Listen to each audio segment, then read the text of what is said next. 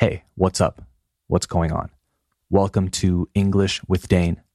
As always, I'm your host, Dane, and you can find me on Twitter and Instagram at English with Dane. So on today's show, we're going to take a look back in time for our history segment, and I'm also going to tell you about one of my favorite T V shows of all time. Oh, and I also want to do a movie breakdown soon.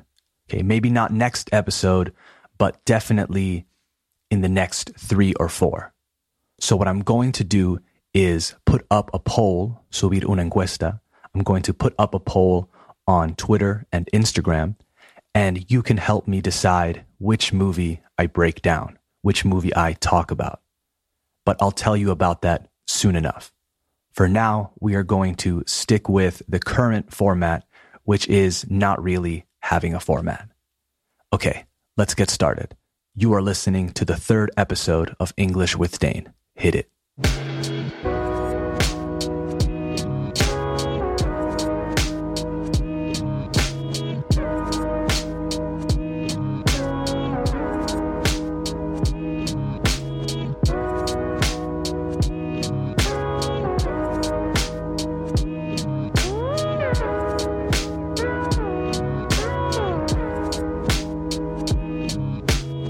Okay, so we have officially started the show.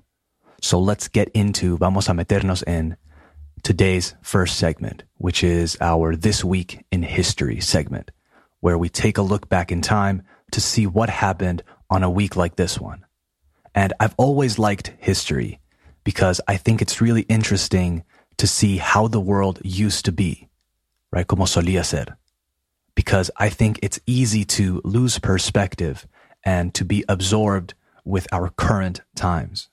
Remember, current means actual, okay? Remember that. In Spanish, we say actualmente, for example, which translates to currently in English, not actually.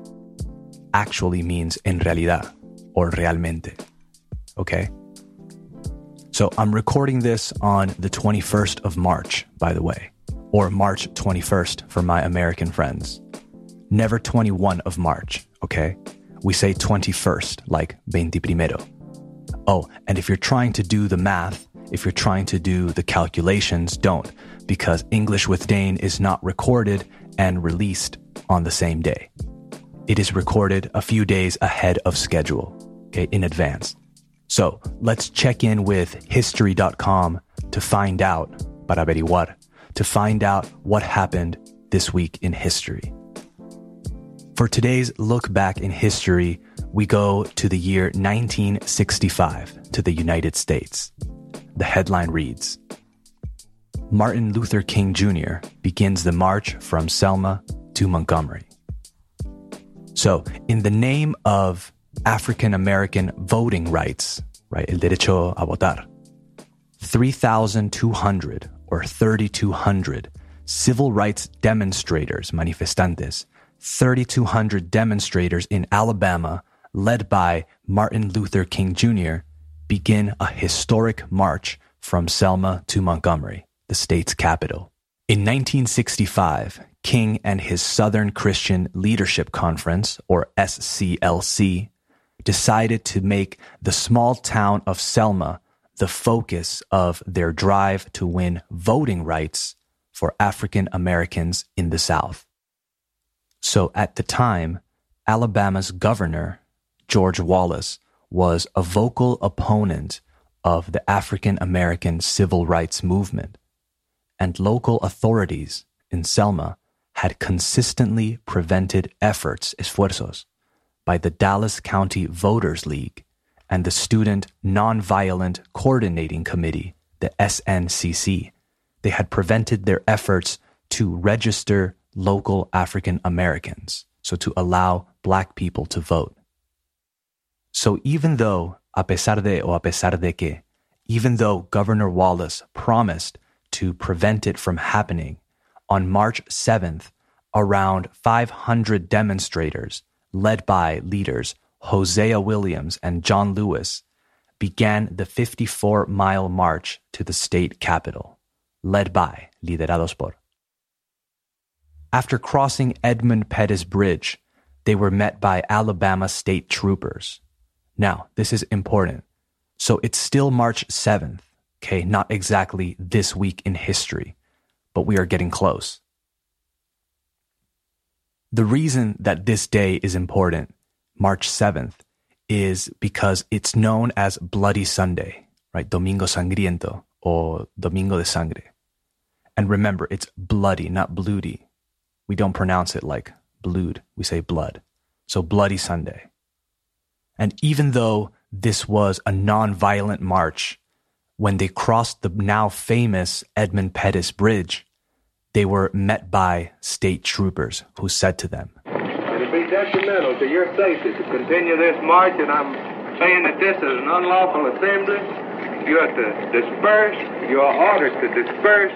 Go home or go to your church. This march will not continue." Unlawful means illegal, right? Against the law. So, once again, it would be detrimental to your safety to continue this march. And I'm saying that this is an unlawful assembly. You have to disperse. You are ordered to disperse. Go home or go to your church. This march will not continue. So the group of nonviolent demonstrators, however, would not move. They were fighting for a basic right, and they would not back down from defending this right, their right to vote. They were fighting for a lot more as well. They were fighting against racism. They were fighting against the perception that they were second-class citizens and much, much more. But this in particular was about their right to vote, which of course ties in, tiene que ver, which ties in with the rest, right? It has to do with the rest. So when they didn't move, Sheriff Jim Clark and Major John Cloud, who were leading the local police and the state troopers, gave the order to their men to disperse the demonstrators by force. The troopers then attacked with clubs and tear gas, con porras y gas lacrimógeno, and mounted troopers, so troopers and policemen on horses, then chased demonstrators and continued to beat them. Les persiguieron y continuaron pegándoles, while white onlookers celebrated. An onlooker is someone who is watching, right? Someone who is looking on. So an extremely tense, divided, and violent situation. The events that took place, que ocurrieron, that took place on that day were televised, and the entire country saw them.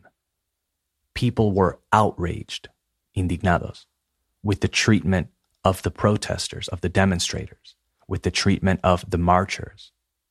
And later, one of the leaders of the march, John Lewis, who again was the leader of the S N C C, the Student Nonviolent Coordinating Committee, said a few words directed at the President of the United States at the time, Lyndon B. Johnson, or L B J, L B J.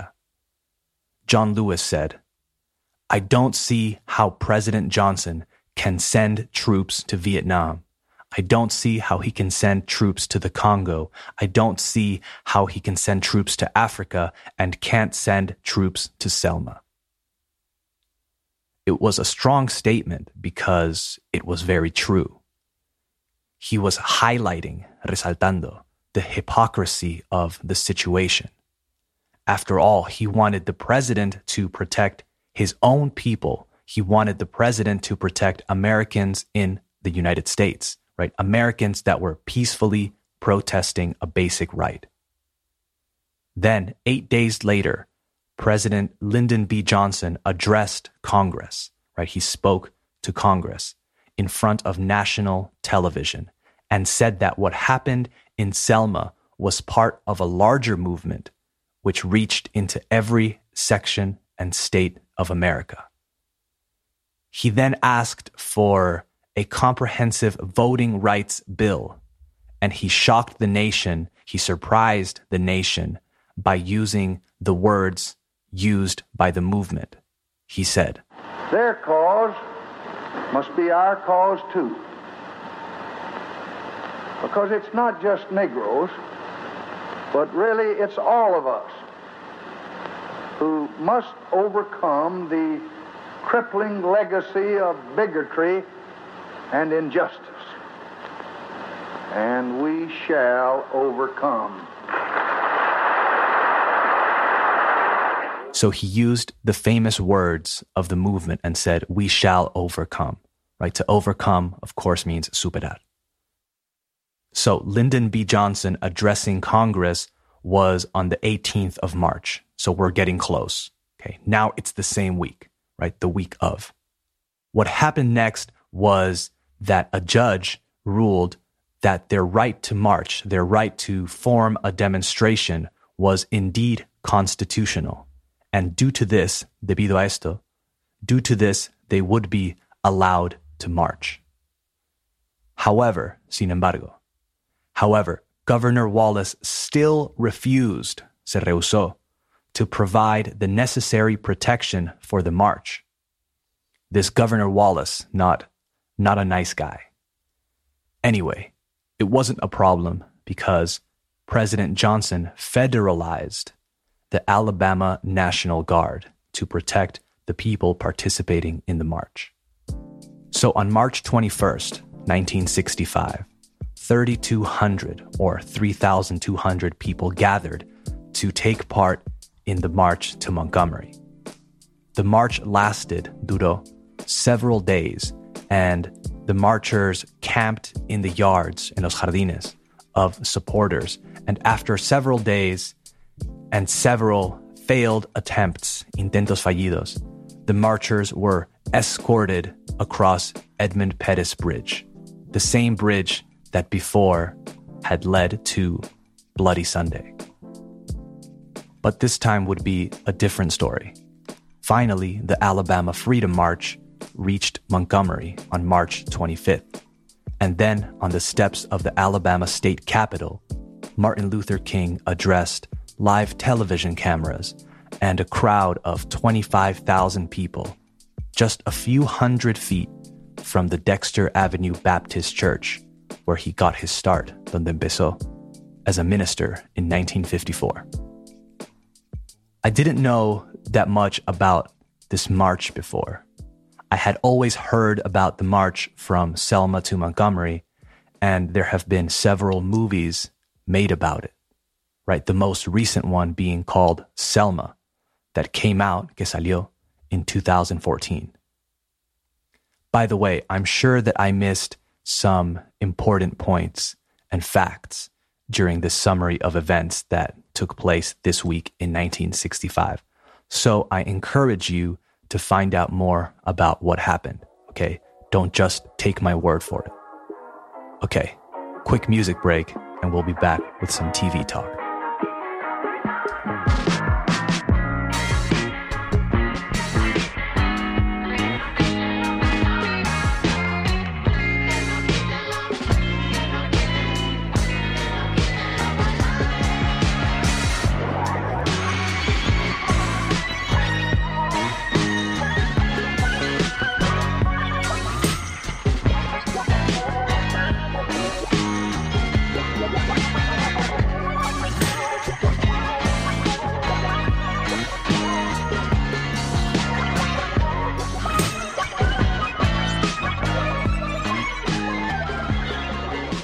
So I wanted to change gears, cambiar de marcha, and talk about something completely different.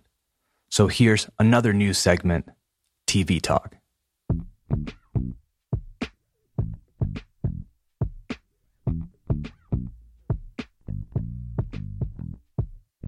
So I've been rewatching, volviendo a ver, I've been rewatching one of my favorite T V shows of all time. Well, at least one of my favorite comedy T V shows of all time. And I believe you have to classify shows into categories when talking about your favorite T V shows. Because if I'm just talking about favorite shows of all time, then I can't ignore shows like Breaking Bad or Game of Thrones and others. So I'm going to say my favorite T V show of all time, but in the comedy category. The show I'm talking about is The Office. This show is originally from the U K, and it's great. It's fantastic, in fact, de hecho. And I really, really like it. But I've watched the American version a lot more. The American version is the one that I really, really love. And it's the one that I want to talk about today because I've been rewatching it. So the original version, the British version, first came out, salió, in the year two thousand one and had two seasons, its second and final season coming in two thousand three.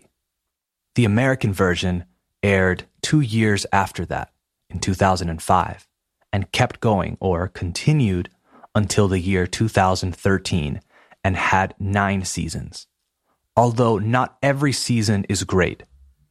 The last few seasons are okay, and this is because the main character leaves, se va, and the show is never really the same again. Let me give you some context. The show was originally created by Ricky Gervais and Stephen Merchant, two comedic geniuses from the U K, and it centers around the mundane aspects of a corporate work environment. Mundane, by the way, can mean rutinario or tedioso. Now, it's not a show for everybody, but then again, you can say that about every television show in the history of shows, right? I know some people who don't like the show Friends, which seems crazy to me, but that's okay. Different strokes for different folks. So it's not a show for everybody because of the type of comedy that it uses, que usa. But let me back up a little bit. So the original show revolves around a man called David Brent, played by Ricky Gervais, and he is the regional manager of a small company that sells paper.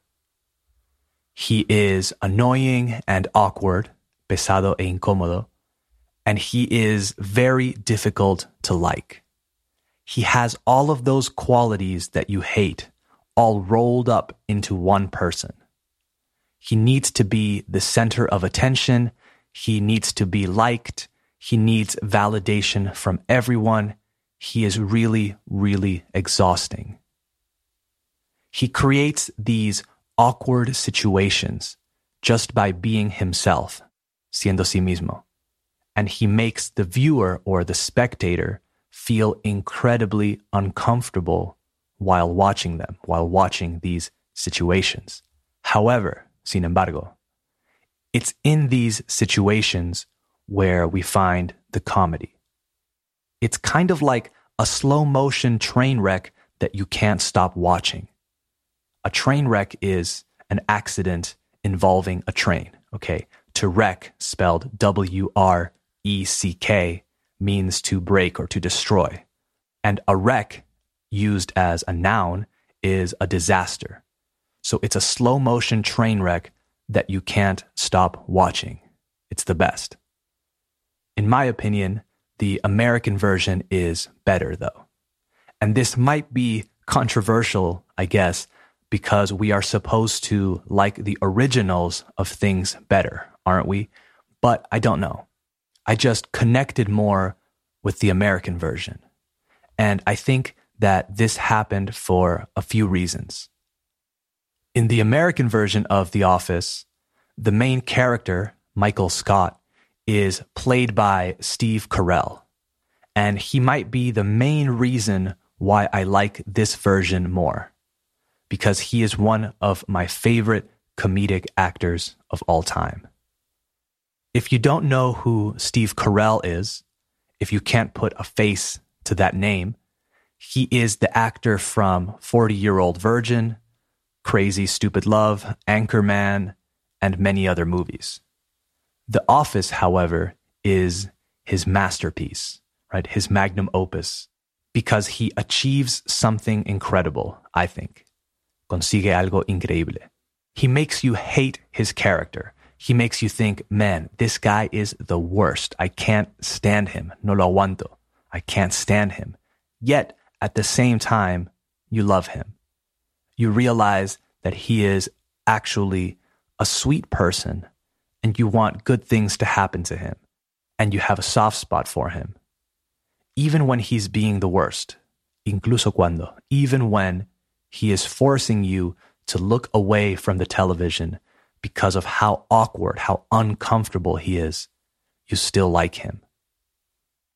And that's the main reason between the two versions, between the American version and the British version. In the British version, David Brent is just the worst. He's very easy to hate, and it's really hard to like him. But in the American version, Michael Scott is still lovable. And that was on purpose, apparently.